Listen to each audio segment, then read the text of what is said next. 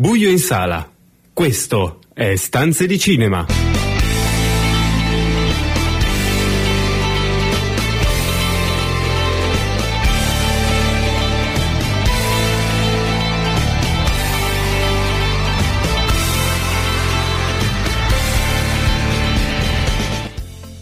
Benvenuti a una nuova puntata di Stanze di Cinema, il programma che vi racconta i film in sala in streaming, tutte le novità da Hollywood a Cinecittà e l'universo delle serie TV. Io sono Marco Albanese, con me per questa puntata ci sono come sempre in collegamento Carlo Cairoli. Ciao a tutti, eccomi. E Daniele Valsecchi. Ben ritrovati cari. A te Carlo per le news Iniziamo... della settimana. Iniziamo subito con la notizia più, più calda di oggi è Wonder Woman 1984 che sappiamo è già uscito negli Stati Uniti ma ancora noi non abbiamo avuto il piacere di eh, vederlo in, eh, in Italia. Uscirà settimana prossima ovviamente noi ne parleremo su praticamente tutte le piattaforme streaming. E mi sembra che sia una scelta della Warner che spariglia un po' le carte. Eh sì, sicuramente. Voi sapete che la Warner ha negli Stati Uniti un, un canale streaming molto forte legato al, al, brand HBO, che si chiama HBO Max. Eh, in Italia non esiste e eh, evidentemente la, loro strategia americana di lanciare per tutto il 2021 nello stesso giorno in sala e su quel canale i, i loro eh, film più importanti della, della stagione, i 17 film più importanti della loro stagione, ovviamente non aveva nessun significato per noi italiani, noi europei, che non potevamo godere di, di, di, di HBO Max. La scelta, così come era avvenuto diciamo, per Le Streghe, un altro dei film della Warner lanciato a fine, a fine 2020 per Halloween, è quella di, eh, rilasciare il, il, in digitale Wonder Woman 84 su tutte le piattaforme disponibili in Italia, da Amazon Prime, Apple TV, YouTube, addirittura Google Play, Team Vision, Chili, Rakuten, PlayStation Store, Microsoft Film e TV e addirittura Sky Prima Fila e Infinity, praticamente su tutte le piattaforme tranne Netflix e Disney. Ah, sembra una scelta sensata, eh? Anche, e di buon senso finalmente, dopo tanti tira e molla, e speriamo davvero che porti una serie di film a essere lasciati, anche perché altrimenti nel momento in cui le sale dovessero riaprire rischiamo di trovarci un imbuto di decine eh, certo. di film che non avranno comunque il loro spazio, per cui tanto vale in questo momento anche vedersi qualcosa sì, su, negli, negli, Stati Uniti, negli Stati Uniti il film era uscito a Natale, nel frattempo è uscito un altro film della Warner certo. con Denzel Washington, che tra l'altro, la cui recensione tra l'altro trovate in anteprima su stanze di cinema, e a breve ne uscirà un altro, Jesus and the Black Messiah, che è uno dei protagonisti della seconda news di oggi. Tra l'altro eh, l'importanza dello streaming lo vediamo anche alle nomination dei Golden Globe che sono state annunciate eh, pochi giorni fa a, a, Los Angeles e lo dimostra il fatto che numerosi film li abbiamo visti proprio in, in streaming eh, uno che era un po' stato dimenticato dai precedenti nomination e premi eh, assegnati e proprio Monk la fa da padrone. Sì, sei, sei candidatura per Mank, eh, miglior film, regia, attore, attrice non protagonista, sceneggiatura e colonna sonora, praticamente tutte le categorie dei, eh, dei Golden Globe. Eh, nei migliori film drammatici il processo anche, anche ci, ci, sono il processo di Chicago 7 che è con 5 nomination il secondo più nominato poi c'è Nomadland uno dei favoriti di tutti i premi della stagione, Promising Young Woman e The Father che ancora devono uscire nel nostro paese. Come dicevi tu è stato un trionfo. A parte per... comedy ha un solo padrone, ve lo ricordo. esatto, stavo dicendo è felice Daniele perché Borat Speriamo, è sicuramente sì. il candidato principe della parte tra l'altro Sasha Baron Cohen tra l'altro è nominato eh, due volte. Eh, miglior attore protagonista e migliore attore di supporto per il suo ruolo nel Chicago 6 quindi veramente una stagione confermata ottima, anche la novel vague femminile tra le registe perché abbiamo tre donne e due uomini tra i nominati. Sì è la prima volta che accade ed è la prima grande, il primo grande premio in cui c'è, c'è un c'è un'inversione del, del, delle mm, proporzioni tradizionali, però come dicevi tu è stato un trionfo soprattutto de, dei, eh, dello streaming, 42 nomination tra la, eh, diciamo, la parte cinema e la parte tv per Netflix, 22 nella parte film e 20 nella parte tv in entrambe le, le categorie è in testa ed è seguita da Amazon Studio con 7 candidature nella parte film e da HBO con 7 nella parte eh, televisiva. Nessuna nomination molto curiosamente per The Five Blood di Spike Lee che evidentemente non ha proprio convinto l'Hollywood Foreign Press, così come non hanno avuto nomination mai raramente a volte sempre, First Cow e il Malcolm Mary che sarà su um, Netflix dalla settimana prossima. Mentre invece... giustamente, dal mio, giustamente dal mio oh, punto di vista eh, sono stati dominati soltanto i due attori per My Rainis. Sì, esattamente così. Eh, poco anche per Tenet che ha avuto solo un, un, riconoscimento per la colonna sonora, mentre ci sono candidature italiane notevoli nei migliori film stranieri, c'è The Life Ahead, eh, scritto e diretto dal figlio di Sofia Loren, Edoardo Ponti, e interpretato da, dalla madre Sofia, e c'è un altro italiano che gareggia per la Francia, che, chiama, che è il, il, con il film 2, diretto da Filippo Meneghetti, mentre tutto sommato probabilmente il favorito di quella categoria è un altro giro di Winterberg con Mikkelsen, ma c'è in corsa anche Laura Pausini, tra gli autori di uno de- dei pezzi appunto Io sì, della canzone Io sì che si ascolta proprio in The Life Ahead assieme alla famosissima Diane Warren. E signori miei, per quanto riguarda serie tv e miniserie, c'è The Crown, vabbè, ma ci dimenticheremo subito. Poi c'è ovviamente Mandalorian. Ma perché? Che è pronto a salvare anche i Golden Globe, oltre all'universo Star Wars. No, in realtà, per quanto riguarda le serie TV, Uh, un, due parole proprio in, in chiusura Ma... le dobbiamo dedicare alle miniserie perché Bravo, secondo me perché tra le miniserie ci sono veramente le, eh, le star di queste nomination sì, c'è la regina... viene in mente uno tra tutte Small Lakes c'è Small Lakes di cui parleremo eh, abbiamo parlato prima di, di, di, Natale e continuiamo a parlare proprio in questa puntata e nella prossima.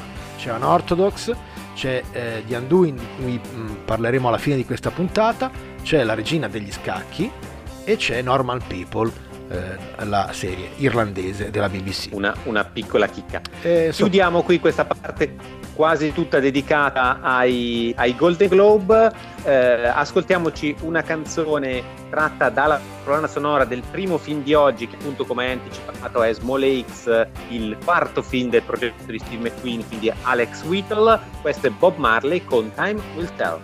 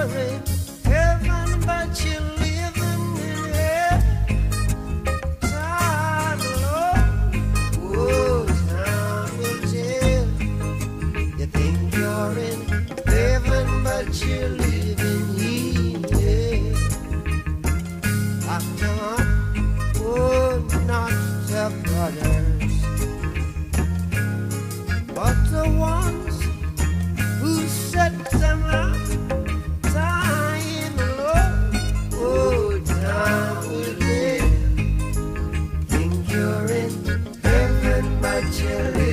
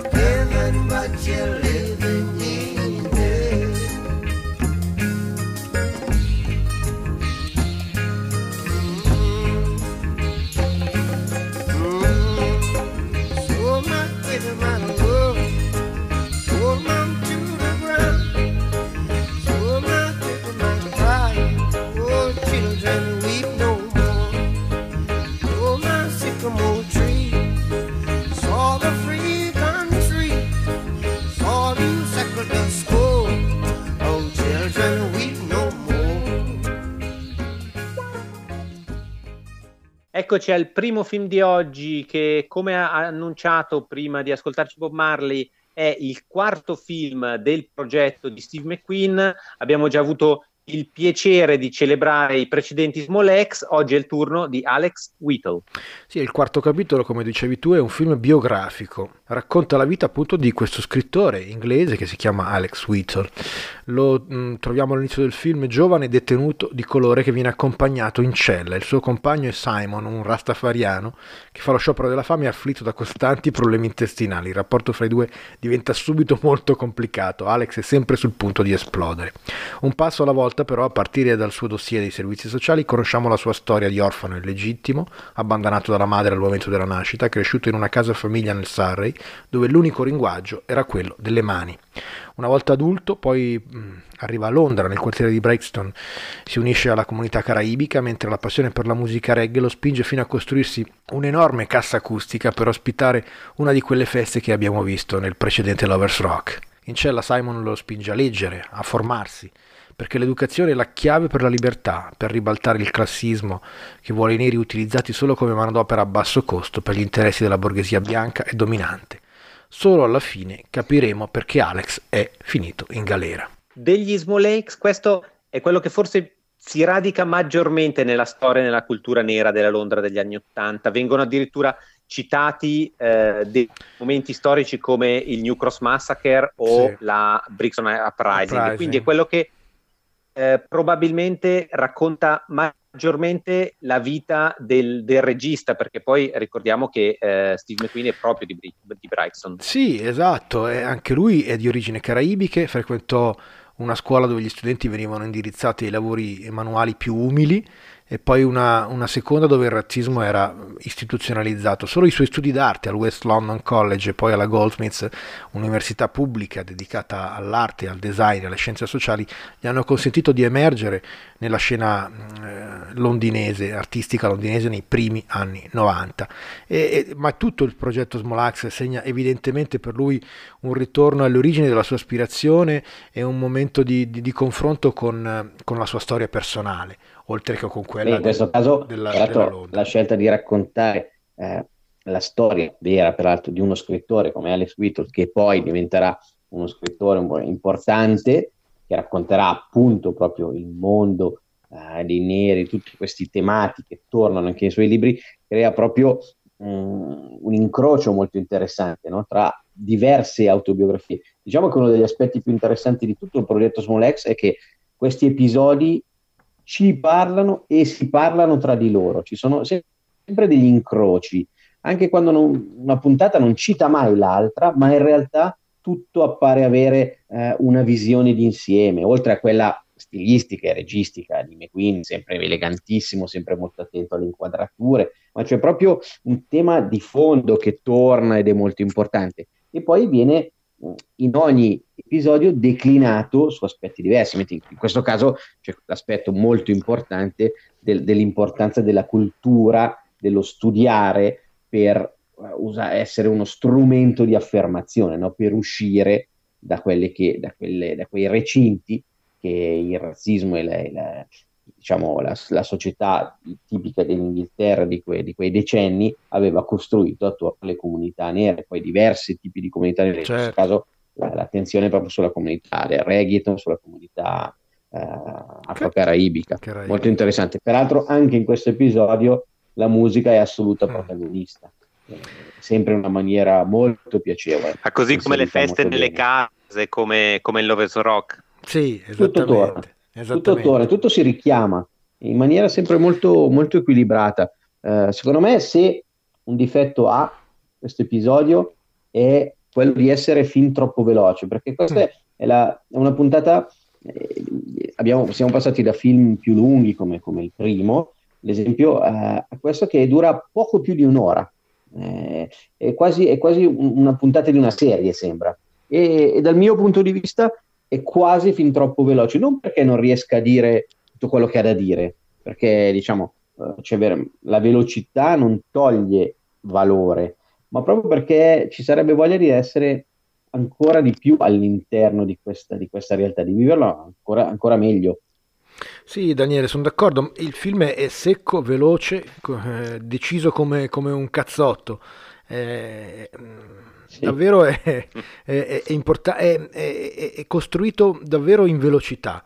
Eh, peraltro Carlo parlava di, di, questi due eventi che, che ruo- a cui, attorno a cui il film ruota. Uno è costruito addirittura solo attraverso le fotografie in bianco e nero. No? Passaggio bellissimo. Peraltro però. straordinarie, no? E, anche qui mm, ecco la, la capacità di, di, sintesi non c'è nemmeno la necessità di raccontarla quella storia, la vediamo attraverso le immagini, è un, è un passaggio veramente fortissimo del film.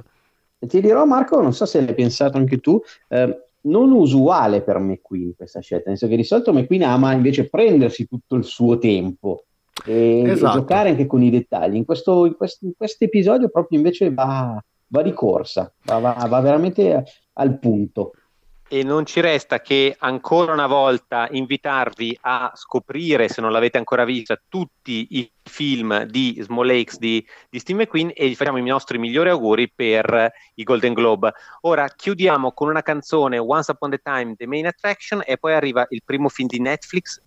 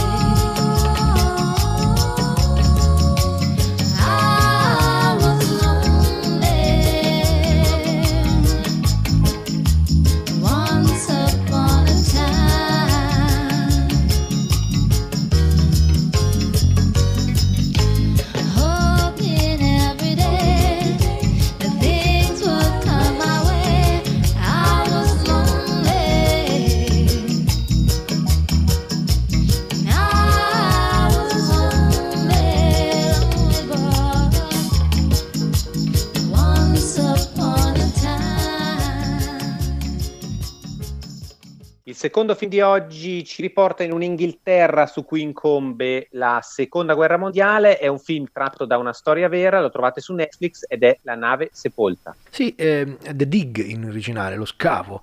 Eh, il secondo film è il secondo film della, di un regista australiano che si chiama Simon Stone che è un affermatissimo regista teatrale, è arrivato al cinema solo nel 2015 col suo primo film The Daughter e questo appunto è il secondo. È tratto da un romanzo di John Preston e come diceva Carlo racconta una storia vera, ovvero il ritrovamento nel 1939 nei terreni della giovane vedova Edith Pretty, nella campagna del Suffolk, della nave funeraria di re Redwald, sovrano anglosassone dell'Anglia orientale del VII secolo. Edith, già gravemente malata di cuore e con un figlio ancora piccolo, è affascinata dalle leggende locali che favoleggiavano di un tesoro vichingo sepolto proprio nelle sue terre. Contatta così l'archeologo dilettante e scavatore Basil Brown per effettuare degli scavi nei terreni di sua proprietà su cui si ergono dei tumuli, peraltro già visitati da ladri di tombe. Quando Basil trova i resti una nave funeraria di oltre 25 metri, il British Museum e il governo inglese si interessano dei ritrovamenti e inviano il famoso archeologo Charles Phillips a guidare i lavori. I contrasti e le gelosie che nascono con Edith e Basil vengono appianati sul campo grazie all'entusiasmo per l'eccezionalità delle scoperte quotidiane e poi risolti definitivamente in tribunale.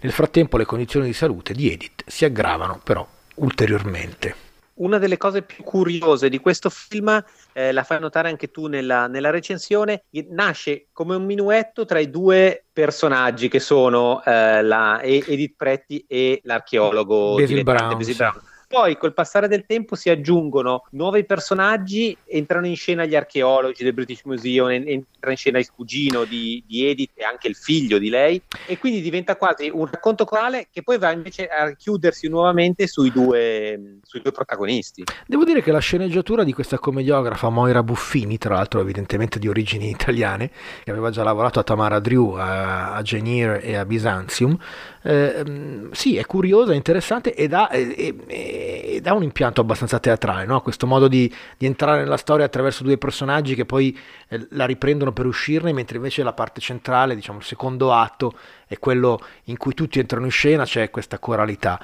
Eh, sì, eh, l'ho, l'ho trovata tutto sommato interessante, ecco, non, non limitativa del film, anche perché ehm, tutto sommato racconta effettivamente quello che è successo, e cioè eh, il rapporto all'inizio semplicemente tra, tra la, questa proprietaria terriera e eh, questo scavatore diciamo dilettante il ritrovamento di, di, una scoperta incredibile e quindi la, la, la, condivisione di quella scoperta con una serie di altri esperti e, e, altri personaggi importanti dell'epoca, anche se il film, devo dire, su questo è un po' diminutivo, nel senso che eh, po- poi utilizza alcuni di quei personaggi per, un, per, una storia d'amore che tutto sommato c'entra molto poco con il film e mh, che pasticcia con questa sottotrama romantica anche cambiando i rapporti fra i personaggi, l'età e il ruolo che ciascuno ha avuto.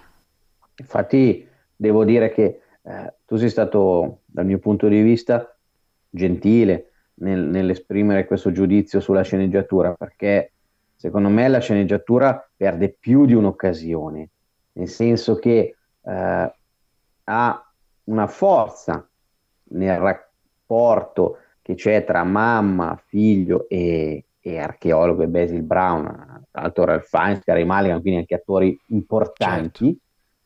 e poi perde di vista la forza del film, che è appunto questo rapporto a tre e la mia, la, la, l'importanza di questa scoperta della nave, di tutto quello che rappresenta, per perdersi in dei rivoli assolutamente inutili, secondari, di cui non si capisce neppure il perché, il funzionamento, amori che nascono, situazioni che francamente hanno veramente poco senso. Peraltro senza neanche molto rispetto storico, perché poi eh, è vero che ognuno ha il diritto di romanzare, però è anche vero che eh, Peggy Pigbiot, tra l'altro Billy J- Lily James, è in realtà una, un'archeologa importante, non una, una suffragetta certo, che si esatto. innamora del primo che passa. Esatto. Ed è anche vero invece che, che Carrie Mulligan ha 20 anni di più di quelli che aveva la vera signora Pretti, quindi ci sono tutte delle licenze ci si è presi che, devo dire francamente, nulla aggiungono, anzi eh, creano confusione all'interno del film, dove peraltro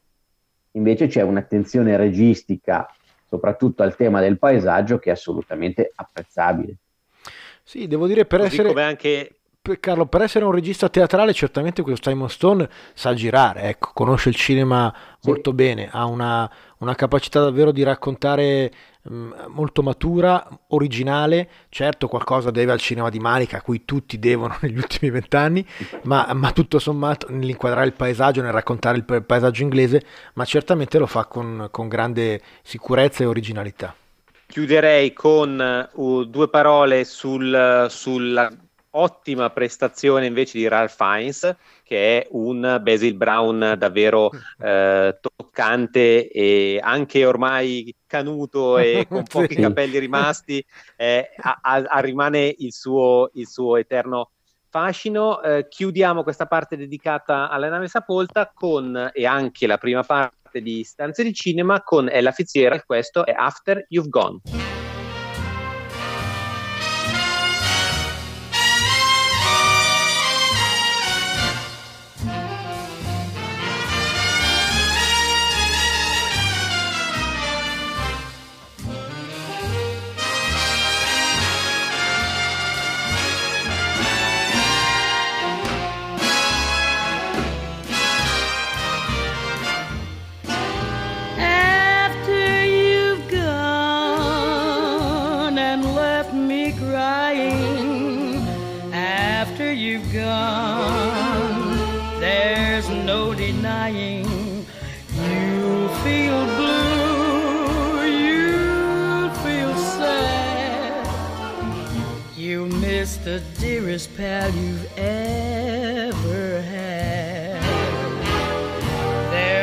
There'll a time, now don't forget it. There'll come a time when you regret it. Someday, when you grow lonely, your heart will break like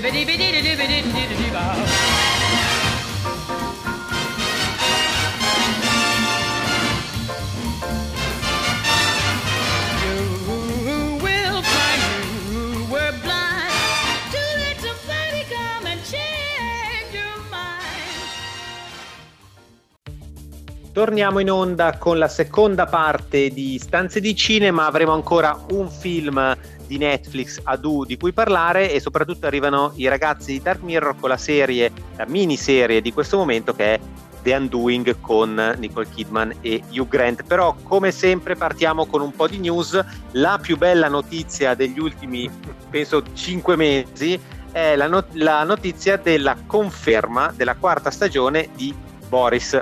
Ovviamente purtroppo ci saranno tutti gli attori, non mancherà eh, Mattia Torre. Sì, uno dei, dei tre sceneggiatori. Eh, sì, ehm, una quarta stagione che arriva a dieci anni dalla fine della terza del film del 2011 che, che, chiudeva idealmente le tre stagioni. È stato peraltro Alberto Di Stasio, uno degli attori della, della serie, quello che interpretava il cinico direttore di produzione Sergio Vannuccia, a Sergio. confermare la, questa quarta stagione in una diretta Twitch. I diritti sono della Fox, la Fox è stata acquistata da Disney Plus e quindi eh, la nuova stagione sarà sul, sul nuovo canale Star di Disney Plus. E i social sono impazziti, Daniele. Tutti siamo impazziti, noi tre assolutamente siamo impazziti. Siamo qua adesso a trattenerci, a morderci la lingua per non iniziare la pletora di citazioni meravigliose da questa incredibile serie. E vi ricordo che io sono sempre già proiettato un po' nel futuro, ma anche nel passato giusto in questo periodo me la stavo rivedendo ogni sera una barra due puntate perché è proprio Bravissimo. un toccasana per l'anima. Eh, eh, ricordiamo, una è una serie che racconta eh, il dietro le quinte della produzione di una serie eh, televisiva fiction. Eh, fiction. della TV pubblica eh, Gli occhi del cuore e Gli occhi del cuore 2 eh, e quindi abbiamo il regista, gli attori, le, il direttore della fotografia, le, le, i macchinisti, insomma tutti quelli, tutto quel mondo, quel demi-monde che gira attorno alle produzioni del, delle fiction Qualora italiane. non l'aveste mai vista, trovate la, tutte le tre, le tre, stagioni su Netflix che andate a godere, veramente vi farà bene. se avete un attimo di tristezza, di vi farà, vi farà proprio bene. È una serie e sarete preparati per la quarta stagione? Assolutamente. Poi è di una adesso veramente visto che la sto rivedendo in questo video è di un'attualità assoluta. Non ha, non ha perso un colpo dopo tutti questi anni riesce ancora a parlarci di noi stessi del nostro mondo di, veramente un sacco di temi, è eh, notevole. Purtroppo non possiamo parlare tutta la puntata eh, di, di, Boys e quindi vi devo dare un'altra notizia sulla quale eh, scambiare qualche opinione. L'ex re dell'indie eh, Noah Baumbach, ormai legato a, a Netflix dirigerà l'adattamento del romanzo di Don DeLillo Rumore Bianco. Sì, ehm, dopo che gli ultimi due, due suoi film, The Meyerowitz Story e Storia di un matrimonio, hanno debuttato entrambi su Netflix, Baumbach ha, siglato, ha siglato un accordo pluriennale con eh, Netflix stessa per scrivere e dirigere in esclusiva per loro. Il suo primo film sarà appunto un, un, adattamento molto impegnativo dal romanzo del 1985 di Don Lelillo, Rumore Bianco, che eh, ha avuto una lunga storia editoriale anche in Italia, cominciata con Pironti e poi proseguita con Einaudi, uno dei capolavori di Don DeLillo, uno dei capolavori del, della letteratura americana del Novecento. certamente un, un, un, un, impegno importante per Baumbach, che, che di solito è, è uno sceneggiatore che crea da sé le proprie storie, non adatta. In questo caso invece ha scelto un, un libro molto controverso e molto impegnativo. Chiudiamo con un'altra notizia che farà piacere a, a Daniele. George Clooney, ormai in piena veste di produttore, eh, produrrà appunto l'adattamento di una serie di fantascienza degli anni 70, Buck Rogers. Sì, famoso e amatissimo Buck Rogers, nato prima ovviamente come fumetto fin dagli anni 20 e poi eh, ha avuto un esploit importantissimo eh, tra fine anni 70 e inizio anni 80, quando proprio la serie Buck Rogers era veramente importantissima perché da un certo punto di vista proseguiva il successo di Stavros, ma da un altro punto di vista era tra quelli che erano i fondamenti culturali, diciamo pop, quello che, che sarebbe poi stato il lavoro di Lucas. Quindi assolutamente una serie interessante. E peraltro questo progetto Legendary ha, è ambizioso perché prevede la possibilità di una serie, di, una, di un film, di una serie animata e ha come mente creativa principale Brian K. Vaughan, che è uno degli, degli sceneggiatori di, di, fumetti più importanti degli ultimi anni, negli ultimi decenni, proprio eh, creatore di Y Last Man, creatore di Saga, creatore di Ex Machina, tutti i fumetti che pur senza essere mainstream lo sono diventati grazie alla loro qualità. E quindi io personalmente penso non solo io ho aspettative importanti su questo progetto e George Clooney non ci deluderà. Chiudiamo qui la, la seconda parte di, di, news, ascoltiamoci una canzone tratta dal film di cui parleremo tra pochissimo che è Adu.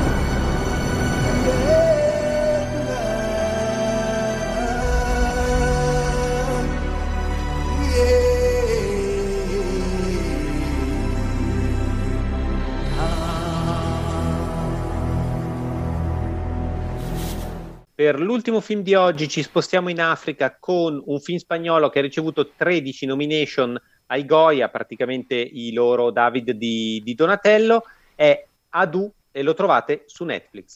Sì, è uscito su Netflix qualche mese fa, diciamo alla fine dell'estate, ma dopo le, le, nomination ai Goya abbiamo deciso di recuperarlo perché certamente è un film interessante che, eh, che vogliamo consigliarvi.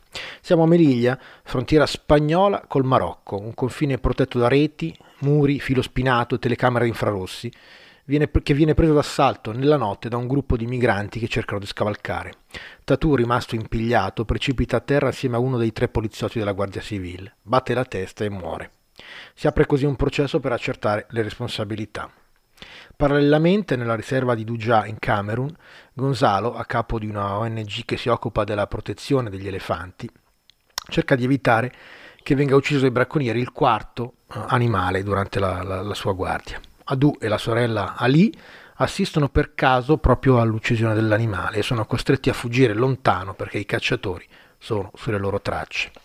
Nel frattempo in Cameron arriva Sandra, la figlia adolescente di Gonzalo, con un sacco di problemi di droga e rapporti tormentati con il padre. Sono tre storie di ordinaria brutalità, tre storie che si intrecciano su quel confine tra Europa e Africa non meno inquietanti dei muri eretti da Trump in Messico. Vorrei iniziare proprio da Daniele il, il commento di questo film perché fuori onda, mentre ci ascoltavamo eh, Sabadù, la canzone che eh, hai ha, ha aperto questo, questo, film, ci ha detto alcune cose particolarmente interessanti e soprattutto, eh, secondo me, mi ha aiutato a comprendere meglio il, la storia e il film. E devo dire che, eh, ripeto fondamentalmente quello che vi stavo dicendo. Eh, scusate a voi che ci ascoltate se mi permetto anche una deriva un po' bio- biografica, ma c'è un aspetto secondo me molto, molto interessante, molto importante in questo film, che è il valore della storia, perché se il tema di, di tre storie che, che si intrecciano eh, e si ritrovano, certo non ha nulla di, di nuovo, di, di, interessante, di innovativo dal punto di vista registico ne, o nel, nella storia del, del, cinema, perché è un qualcosa che ormai è completamente assodato.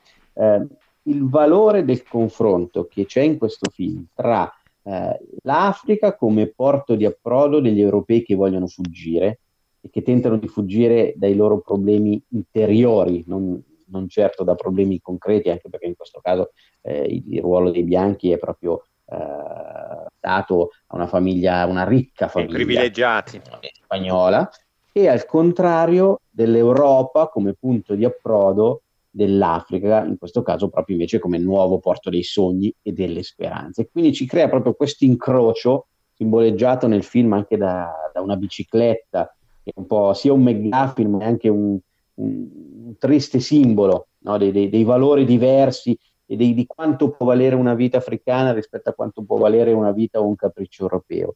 Ci sono proprio questi temi, cioè questo tema, questa storia è un aspetto importante. Uh, io nella vita ho passato qualche mese uh, in Africa a un certo punto della mia vita e devo dire che uh, quest, questo film racconta molto realisticamente, anche se poi ha dei momenti in cui ne parleremo dopo dei limiti in cui cade nell'aspetto drammatico, nell'aspetto un po' televisivo dei sentimenti facili, ma ha proprio il pregio di raccontare queste, queste di, di differenze che si scontrano in maniera ineluttabile, no? Questi, questi scontri di valore, di approcci culturali, di, di, peso, di valore di una vita. Eh, in questo caso è un film molto mh, mm, più crudo di quello che poi ha dopo, quando perde un pochino di forza, soprattutto nell'inizio. All'inizio ci sono due scene molto pesanti e significative, molto forti, che sono la scena, la scena iniziale del tentativo di, di, di passare eh, sotto questo reticolo di filo spenato da parte di alcuni, di alcuni migranti e poi vi è una scena, la scena della, della fuga in aereo di ah. fratellino Adu, che poi è il protagonista del bambino Adu con sua sorella, eh, quando passando dal carrello di un aereo si imbarcano e tentano di arrivare, di fuggire fino a Parigi. Sono, quelli è un momento molto, sono momenti molto significativi. Immagini che credo che chiunque guardi questo film eh, ricorderà. Sì, ricorderà, ne rimane colpito. Sì, sì, a lungo cer- certamente. Poi dopo, siccome non è un film perfetto, è un film che anche dei limiti, certamente Inf- non stiamo parlando infatti, del dopo, cinema, eh. dopo l'elemento emozionale che hai perfettamente descritto tu, Daniele, anche grazie alle esperienze dirette, viene l'occhio lucido e anche cinico del critico. Quindi no. Marco ci racconta invece da un punto di vista no, puramente ma... cinematografico il film di Salvatore Calvo. No, ma devo dire che, che anch'io nel confronto che, che abbiamo avuto no? fuori onda e anche ora in questo momento eh, è evidente che un film così insomma, si nutre di, di, di, di varie sensibilità, di interpretazioni, di, anche di esperienze personali.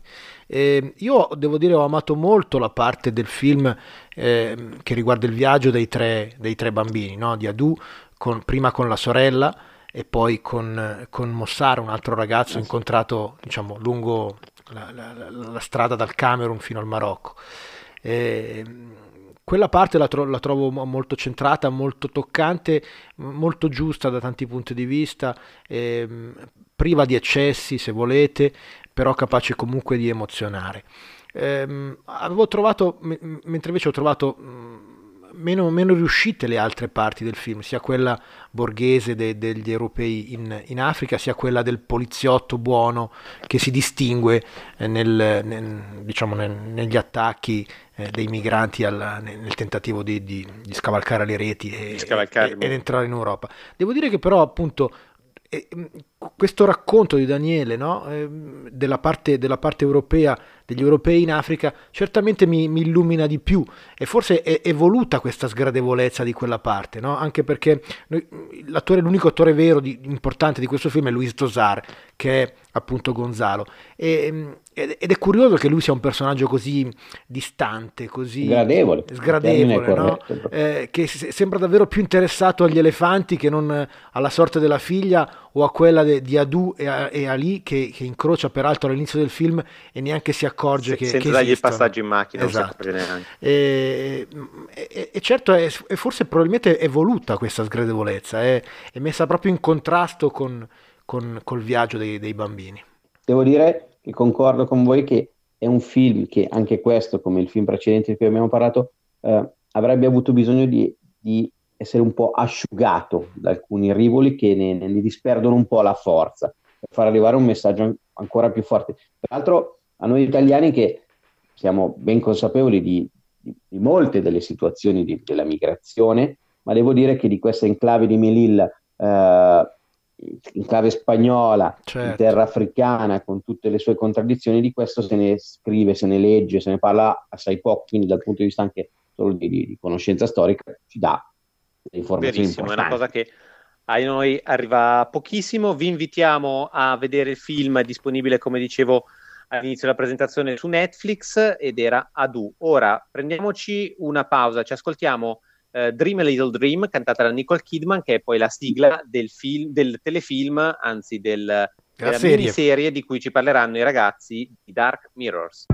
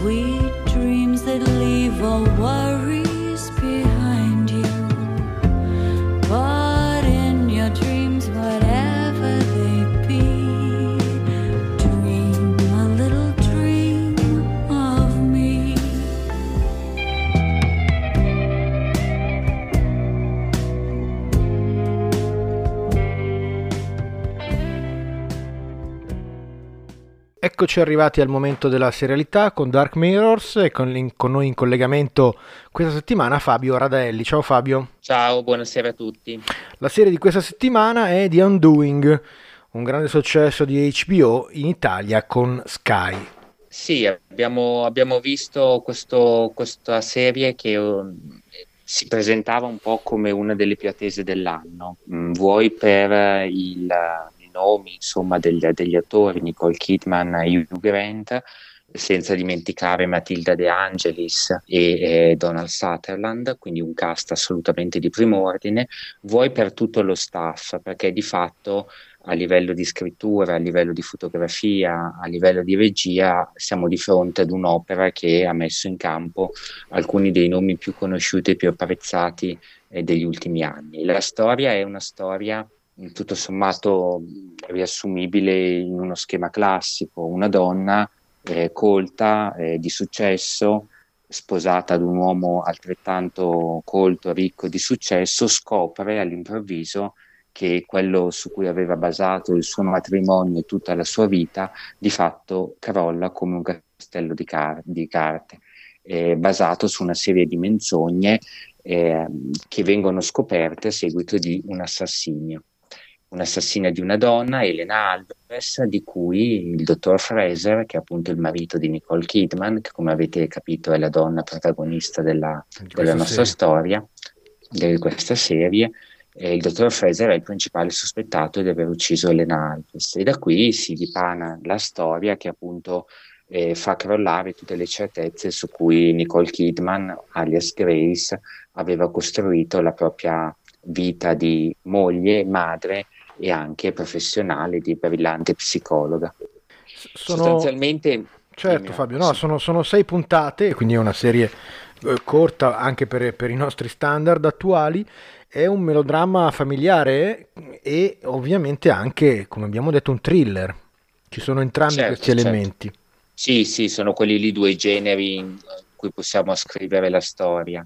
E dobbiamo dire che in realtà eh, la parte thriller eh, è probabilmente quella che poi alla fine delude di più, eh, perché sì. si, si, sviluppa, so che anche tu hai visto la serie. Sì, anch'io ho visto la serie. Eh, diciamo che fino al, come sempre in un thriller poi il finale è decisivo, perché lascia nello spettatore la sensazione in qualche modo di compiutezza oppure di incompiutezza. In questo caso il finale purtroppo arriva addirittura a banalizzare in gran parte quello che si è visto e a rovinare in parte anche la performance di alcuni attori.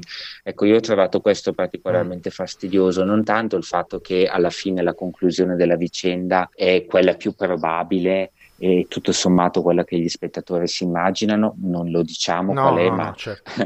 diciamo che non è niente di particolarmente innovativo. Però arriva in un modo tale con una chiusura che cerca di portare eh, il climax sia della parte thriller sia della parte melodrammatica al suo punto più alto e in, in entrambe eh, le sfaccettature finisce per cadere miseramente. Quindi alla fine quello che dovrebbe essere un confronto molto teso tra il padre e il figlio eh, finisce per essere una cosa che eh, tramuta Hugh Grant in, una, in, un attore pieno di tic sì. e poco convincente e quella che dovrebbe essere il finale eh, a sorpresa con un inseguimento finisce per essere una cosa che di adrenalinico ha veramente poco. E quindi è, è un po' un peccato, un peccato perché come, come, avrai visto anche tu, ci sono elementi comunque di eccellenza. Io, ad esempio, ho amato moltissimo la fotografia di questa serie. Sì, che è di Anthony Dodd Mantle, lo, lo, lo, ricordiamo, uno dei collaboratori di, di Von Trier e di Danny Boyle eh, a, a, cinema, quindi certamente un, una, uno sguardo che, che illumina New York con una luce assolutamente personale e particolare. Assolutamente sì, è una New York bellissima, di cui in qualche modo sentiamo un po' anche la nostalgia, perché in questo momento è, certo. è, un, è, un, luogo, è un, luogo, lontano, è inaccessibile. anche nel tempo, no? sembra di, di, vivere, di vedere una cosa che, che riguarda un'altra epoca, però vabbè, è sicuramente un momento provvisorio, ma eh, la fotografia è assolutamente di, di primissimo livello.